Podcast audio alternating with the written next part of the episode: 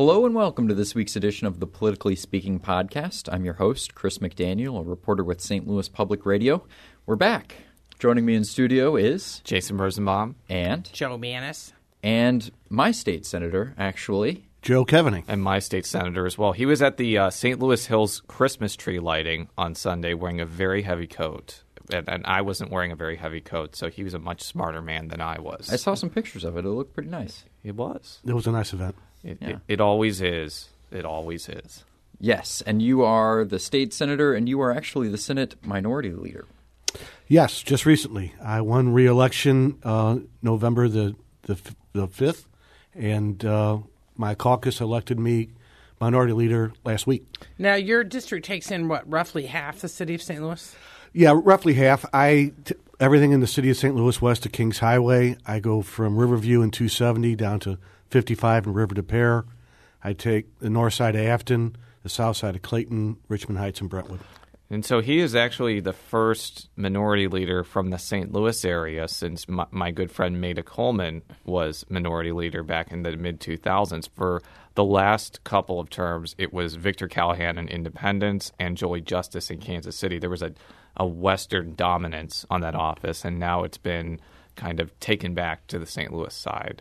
Um, but tell you know you're going to be minority leader probably officially in January. What do you? What is kind of your official duties in that job, and and what's kind of your your expectations about how the next couple years will go?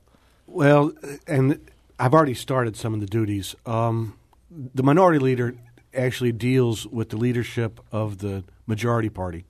Um, try to plan an agenda, what's important for them, what's important for us, to try to try to keep the flow of work going. And along with that comes uh, committee assignments, working within your own caucus, um, you know, trying to appease. Not, I shouldn't say appease. Proud, trying to address all of the issues that your own caucus members are are dealing with. So you're not so much concerned on your own legislation, but you're you're trying to make sure that your own caucus members are getting the stuff that they need to pass what's important to them. Now, without getting too inside baseball here, and although by by saying that I am about to get a little Well, listen, our baseball. listeners are inside baseball, so let's, let's, so let's of- be real. When we had you on the show last year, I kind of noted that you were kind of known in the Senate for not necessarily being a bomb thrower or a filibusterer, but actually at carrying legislation that was important to the city of St. Louis. It didn't mean that you were like super conservative per se. In fact, I think you're one of the few Democrats who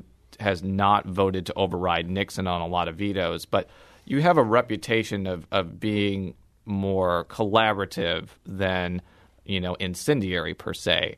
How is that reputation going to kind of play into being minority leader? And would that make your caucus more effective that you have somebody who is going to try to work with the other party as opposed to just criticizing them all the time? Well, and that's that's the feeling of I was encouraged to run for minority leader from a lot of people within the building, and part of the reason that I was encouraged because to quote I'm to quote them I'm even keeled. I don't get really upset. I don't get really emotional. I, I'm more concerned about the process than the outcome. So, with that, it, it, I mean, we are the super minority. We're outnumbered 25 to 9. Um, if we take on an incendiary attitude, we're going to lose every fight. So the negoti- that's where the negotiation comes in. Yeah, and because one of the things that I thought was notable with your soon-to-be uh, predecessor, Jolie Justice, and I probably mentioned this too many times in articles that w- that was probably overstating this fact, but when she got into the Senate, I think that she was a more combative senator than when she left. When she left, she had a very good reputation of being collaborative and working with Republicans to pass major legislation such as the criminal code. Do you think you'll be similar in that respect, or do you think that you'll have some differences from from Senator Justice? Um, we're going to have the same personality um, and, and the same personality as Victor Callahan b- before her. Um, we don't. Uh, that's just the way that we approach the job. That's what. And Victor actually was one of the people that encouraged me to run. Um, that's my personality is is is the fit for the job right now. There could be a time down the road where we need somebody incendiary, and it's important to have those kind of personalities on your bench. Um, I may not have to be the one to have to throw the bomb, but I've got people in my caucus that can do it very well. Now, with the, you mentioned how the Democrats are so heavily outnumbered with nine. They would need to double their size in order to take the majority.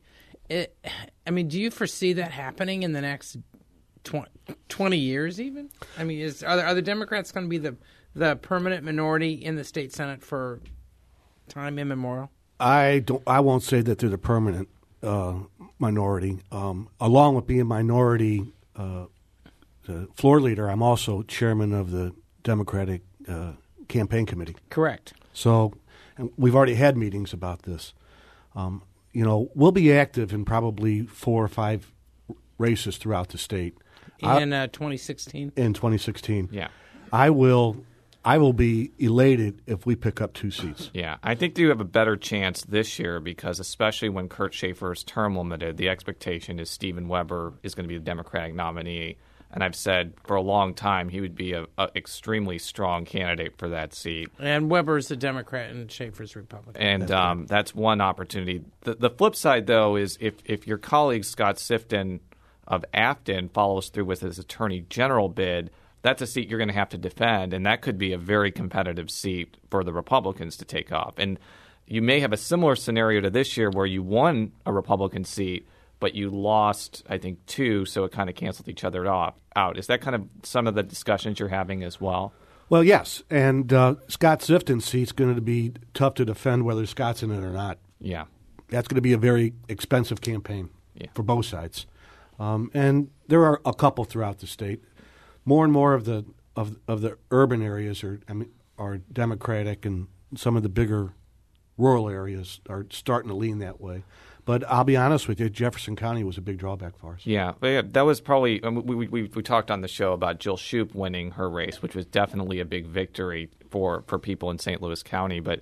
For the Democrats, but now Jefferson County is completely, almost completely wiped out for the Democrats, which is kind of stunning because almost six years ago was the opposite.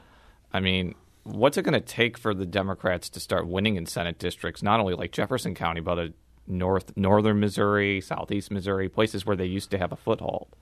We, the Democratic Party, in my opinion, needs to do a better job getting their message out. We need to we need to emphasize what we stand for and um, why it's such a good thing that we do it.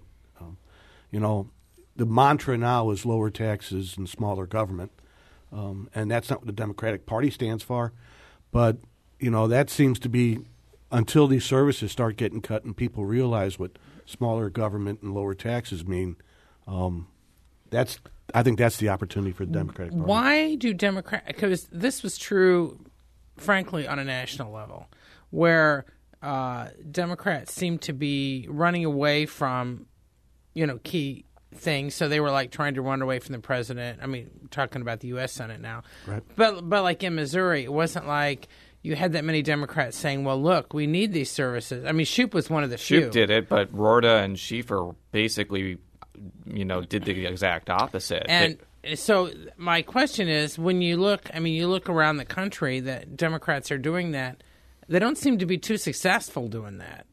I couldn't agree with you more. Why do they keep? I mean, it's kind of like you know hitting this. You know, I mean, whipping the same horse and he ain't going to go anywhere. I couldn't agree with you more. We're some of our office holders are running away from the president.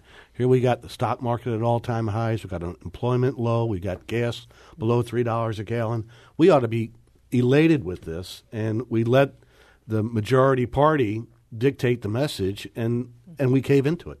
Um, Why? I don't have a good. I don't know the reason why. Um, it's. I don't know why people are are afraid to stand up for for what their party believes in.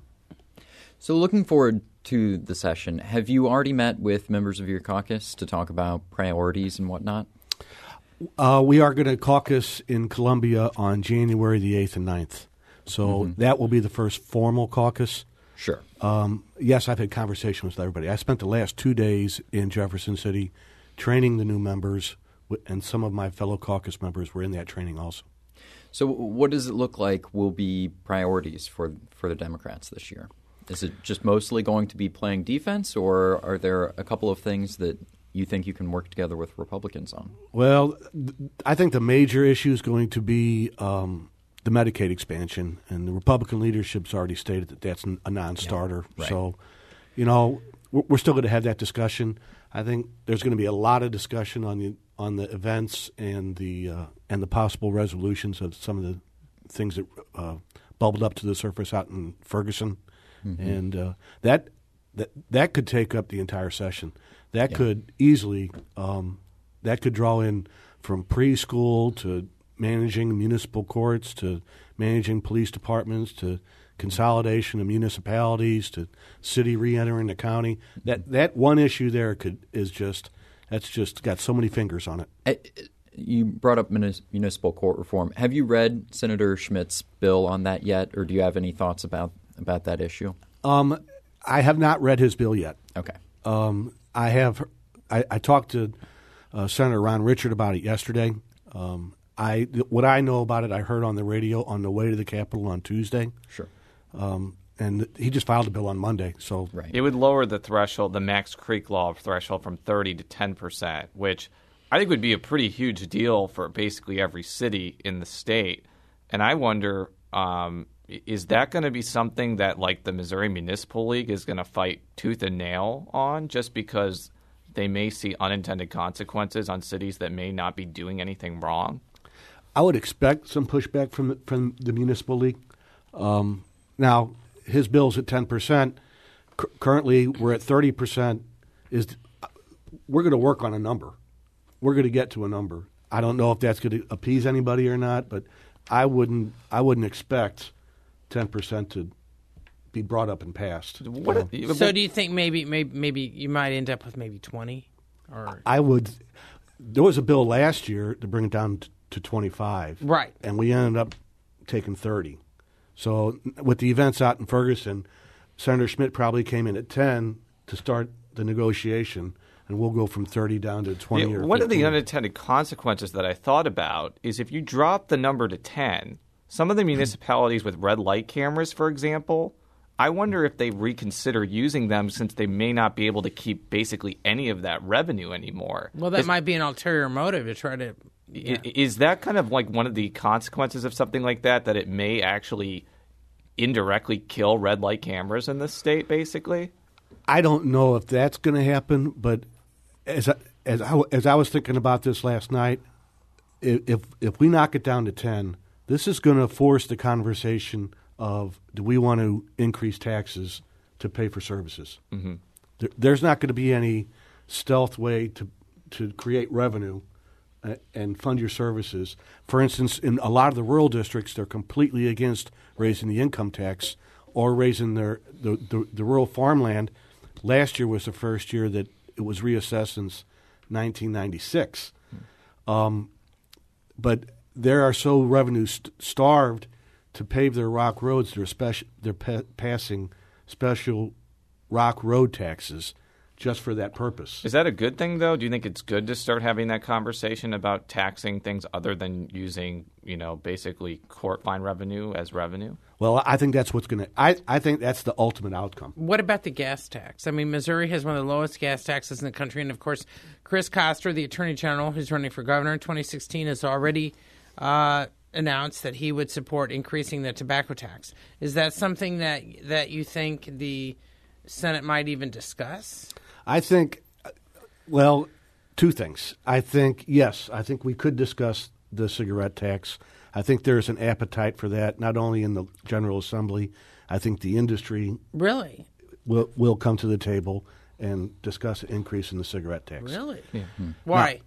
Um, because they realize it's got to go someplace. There's a lot of pressure in, of being the lowest cigarette tax in the country, and if if it gets to a point where we have to unilaterally do it, it's going to be much greater than what they would like, and they don't want to have to fight it again.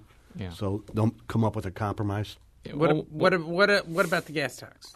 Gas tax, I would. The, the conversation with the gas tax is going to be what are you going to do with the money? And the gas, we're not going to be able to fund our roads by increasing the gas tax. It's, it's going to need more than that. So, again, a low gas tax, yes, I think there's room. me being an urban dweller, I'm fine raising the gas tax. I would support it. Um, there's there's going to be some pushback out in the rural areas where people drive more, um, but we're going to have to do something. We're going to have to raise revenue. It's just a matter of how we're going. Now to do let's kind of shift gears back to the Ferguson fallout for a second.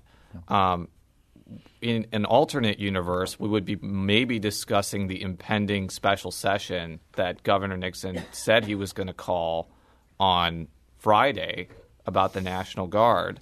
And that ended up not happening because I guess he agreed with an alternative interpretation of, of funding from the budget chairman. But I feel, and I don't express my feelings that much, but I do really feel the reason, maybe an ulterior motive, that why he canceled it is because a special session would have been essentially a giant criticism party from both members of both sides of the aisle of Nixon's performance of Ferguson. Now, as the impending minority leader, do you think that the governor has lost a lot of respect of not only Republicans but also of your own party? Oh. uh, after after after the last few weeks. The short answer is yes. Um, I think the the governor has drawn a lot of criticism from both parties, um, especially the the representatives and the senators that represent Ferguson and the surrounding areas up there, um, and quite frankly, from across the state. The more I think about it, uh, you know, he's being criticized for slow being slow to react. Um, you know, that's a tough spot to be in. I know that they've called for hearings about why the National Guard wasn't in Ferguson that night. I know some people on Twitter have compared it to mm. like Benghazi and like Republicans, you know, conspiracy theories. But do you think that's a, like a, a reasonable question for the legislature to ask why the National Guard wasn't there on, on last Monday night to protect those businesses? And do you think that legislative hearings are warranted there? Well, two things. Let me back up from what you said. Sure. We have the that committee has just had their committee members appointed. Mm-hmm. There are no scheduled hearings yet. Yeah. Okay. Now, I think the situation of Ferguson merits a closer look. Now, if it turns into finger pointing at the governor or finger pointing at, at somebody else, I'm not sure that's constructive. Mm-hmm. But I think we need to draw the issue out and maybe discuss a better way to handle it. What could have happened? What should have happened? You know, maybe it's completely justified that the National Guard wasn't in there. It's on very possible. It's very possible. I know that the governor responded to the Post Dispatch that you know it wasn't safe for police officers to be there that night, and they had to basically leave because there was gunfire. That's completely a reasonable, you know, explanation. But I think a lot of people, especially in Ferguson, especially the business owners there, want an answer. So And I think they're entitled to an answer. yeah. I mean, is there any thought about? I mean, the the governor, by most of the counts that I've talked to, even before this, had been focusing a lot on how many National Guard troops he was going to be needing and where he was going to be deploying them and all that, um, for weeks before the event. Um, did he talk to you or any other um, legislators from the area. I mean, granted, you're from the city, but the city has had some offshoot protests, so that have had to deal with.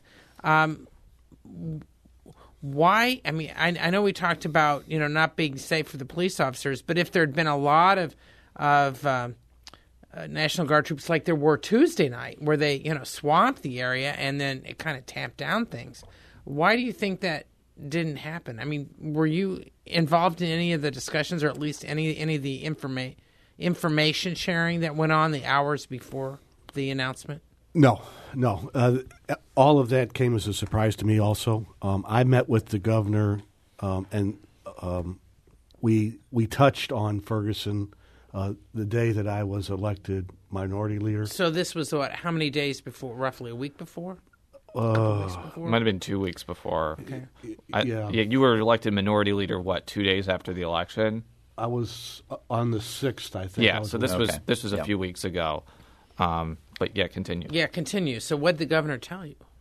Um, you know, again, the governor wants to have the resources to help the area. He will. He, you know, I really don't remember what he. Uh, I really don't remember what he said about the specific Yeah. instance. I don't um, think that was a real conversation on on Jan- on November sixth, but I do know because he was in the studio two days ago that the mayor of Ferguson, James Knowles, and also the mayor of Dellwood, Reggie Jones, didn't have a lot of communication with the governor like while a lot of the stuff was going on. I'm sure I, I wonder if Mayor Slay was having that same problem given that there was disturbances in the city as well. So I don't know if you've heard anything about that, but I- have not talked to the mayor about it. Um, I don't know his interaction with the governor. I know the governor came to town a couple of times prior to the announcement, and I know he met with the mayor a couple of times.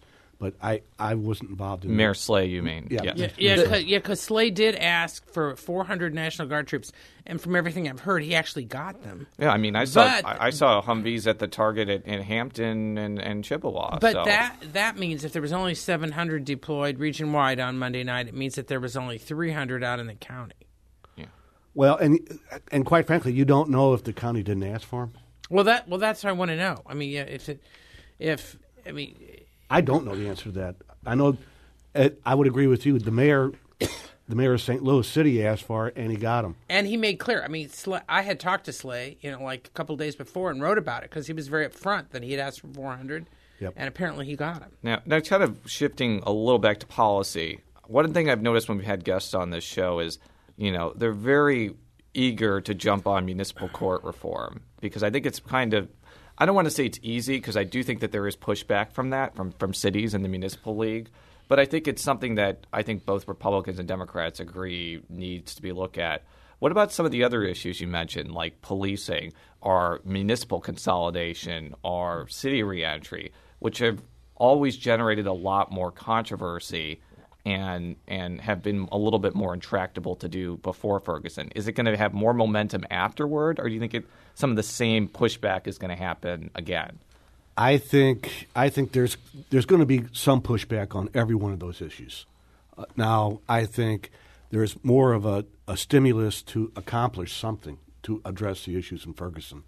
Wh- which one of those issues is going to be come front and center, or which two of those issues are going to come front and center?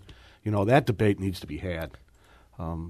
Are there any particular things that that you hope to push for? Well, right now I don't have any legislation pending other than um, a, a, a preschool fix for uh, uh, for the Normandy School District. Um, but I uh, When you say preschool fix, what, do- what do you mean by that? it it, uh, it allows uh, some of the students in Normandy currently uh, the Department of Elementary and Secondary Education doesn't. Al- we passed a preschool bill last year. It, it, the Department of Elementary and Secondary Education says it doesn't apply to charter schools or for. Uh, Unaccredited? it applies to unaccredited, but Okay. but Normandy has a has a Like it's like hybrid accreditation. Yeah, exactly. So it's going to apply to Normandy. We're trying to get them into the preschool Yeah. program. That- uh, even though that's a thorny issue, I feel like that's something that may have a lot of momentum, given that we want people in the Normandy school district to go to preschool. I would assume. So- Well, and, and quite frankly, I think that's part of the issue in Ferguson. Um, you know, we got to get these kids educated so they can get qu- quality jobs, so we don't have these issues. Um, and in my own mind, it starts in preschool. Yeah. So let's shift to your neck of the woods in St. Louis City. I think the last time we had you on, we were peppering you with questions about whether you were going to uh, file a bill to eliminate license collector. That now that push seems to have lost steam, but now there is a push to basically make recorder of deeds unelected, which I think is going on in a city level, not a state legislative level. Philip- But the state would have to, state legislature would have to approve that. No, I don't They think wouldn't? they do. no, it'll be, it, it'll be a charter amendment in the city. Yeah. Okay. My my question is, you know, as a city resident, somebody who's been in city politics for a while, and somebody who's handled bills that eliminated some city offices before, um, do you kind of see the city going on this road where they start consolidating some of these city offices and making them kind of under the umbrella of the mayor? And if so, is that a good thing, or is that giving the mayor too much power over government and not having enough checks and balances over it? It, do, yes, I do think there is a trend to have a discussion to, to eliminate some of these uh, city offices being elected. Um, now, is it do do they all report to the mayor? That's a discussion we need to have. Do, uh, maybe do they do they report to the courts? That's another one. Right. Does the license collector report to the collector of revenue? That's another one. Yeah. Um, some of these things I think we, people ought to be voting on. Um, they shouldn't. So you know, we we need to sit down like everything else. We need to think this thing all the way through before we go all the way into it. Now, you're right. I did make the public administrator a appointed position because, quite frankly, I don't think most of the voters know what a public administrator. Is. I think that was. Right. less controversial Correct. than most because that was probably one of the when we voted on that, and by we I mean city voters. We probably didn't know what that office did, and then when we found out what that office did, and I know that there are some public administrators that are elected in other counties. It, it- you have to question why that's an elected office, considering that involves caring for like indigent and mentally ill people, essentially, if I'm not mistaken. So That's that's correct, and it, and the public administrator represents those mentally ill, indigent people in the probate court, yeah, and quite frankly, when this current public administrator was up for election, I think it was two years ago, we had somebody file against him who wasn't even an attorney. huh. So it just didn't make sense to keep it around. But let's uh, to the recorder of deeds push, which again is going to be a city issue, not a legislative issue. One thing that I've noticed in that situation is there wasn't a lot of momentum to make that unelected until after Sharon Quigley Carpenter became less in vogue among the mayor and his political allies. I don't see the mayor calling for Gregory FX Daly's job to be unelected because he's like a political ally of his. Do you think that this push for a recorder of deeds is more about like politics as opposed to policy, or do you think that there may be you know good policy reasons for that office not to be elected anymore, given that it's largely administrative, essentially? Well, I th- I agree with both of those comments. Um, I would say that um the situation with Sharon Quigley Carpenter brought this to the forefront, um, and people realize that it's administrative office, and m- people are starting to question whether it should be an elected office. So, does the mayor help to to stimulate that conversation in the current circumstance? Yes, he did. Um, but it's got everybody front, you know, thinking, well, you know, why are we electing this person anyway? Um, Yeah. Being a recorder of deeds, you know. Are you looking at how, what? What's interesting is in St. Louis County, you only have a few Three. countywide. ele- Yeah, correct. Three now, three, and that's because It used to be two. it used to be two. The and what's interesting is Yeah. that the Republicans are the ones who pushed to make the assessor an elective office several years ago, and frankly, the charter in the county was in effect drafted by Republicans uh, decades ago uh, when the county was a Republican stronghold. So it's intriguing that in the county, most of these offices that in the city are elected are appointed. I mean, is that something that you that some advocates are looking at, saying, well, maybe the city charter needs to be reflective I mean, more in line with the county charter, where so many more of these offices are appointed, not elected. Well, I think people there are people that are comparing the operation of the city with the operation of the county, and those questions are being asked. Now, the pro- the question that that that we have to come up with, or the answer we have to come up with, if we want to go in that direction, how do we want to do it? Um, you know, do, do we need a senator or, or a representative push it, pushing a a, uh, uh, a bill through the General Assembly that makes one or more or two or three or four of them appointed, or do we put it to a vote of the people and have them decide whether they want them uh, elected or appointed? Now, it hasn't been that long ago where we did do that uh, with um, amendments A, B, C, D. Yeah, and the, and those got those- defeated. yeah, Those got I defeated covered pretty those. handily. Yeah, I, got, I covered those. So we'll have to see. I'll close this out here. You can follow me on Twitter at, at @csmcdaniel. Jason, you can be followed on Twitter. J Rosenbaum. And Joe uh, J Mannies. That's J M A N N I E S. and Senator. At Joe Keaveny, J O E K E A V E N Y. It's hard to spell. It is. We'll be back next week. Until then, so long.